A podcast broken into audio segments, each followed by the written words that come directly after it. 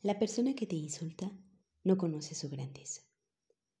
La persona que te calumnia no ha encontrado su verdad. La persona que te roba no conoce la abundancia. La persona que te envidia desconoce su belleza.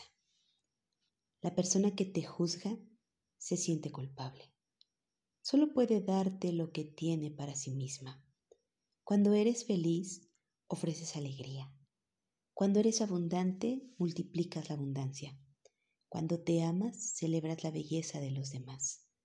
Descubre tu luz y la luz de los otros dejará de insultarte. No se siente amenazada la rosa cuando las margaritas florecen. No lloran las margaritas porque los claveles existen. ¿Acaso no es una fiesta vivir en un jardín? ¿Preferiría ser una flor en el desierto? La belleza de la persona que tienes a tu lado es un regalo que te da la vida para que recuerdes lo amado que eres.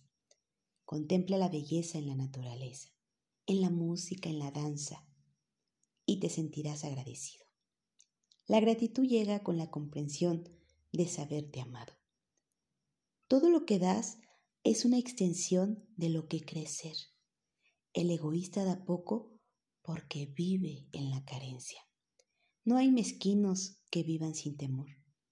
¿Cómo juzgar al que se siente carente? ¿Cómo condenar a quien ya se ha condenado? Detrás de un mísero regalo hay alguien que se siente miserable.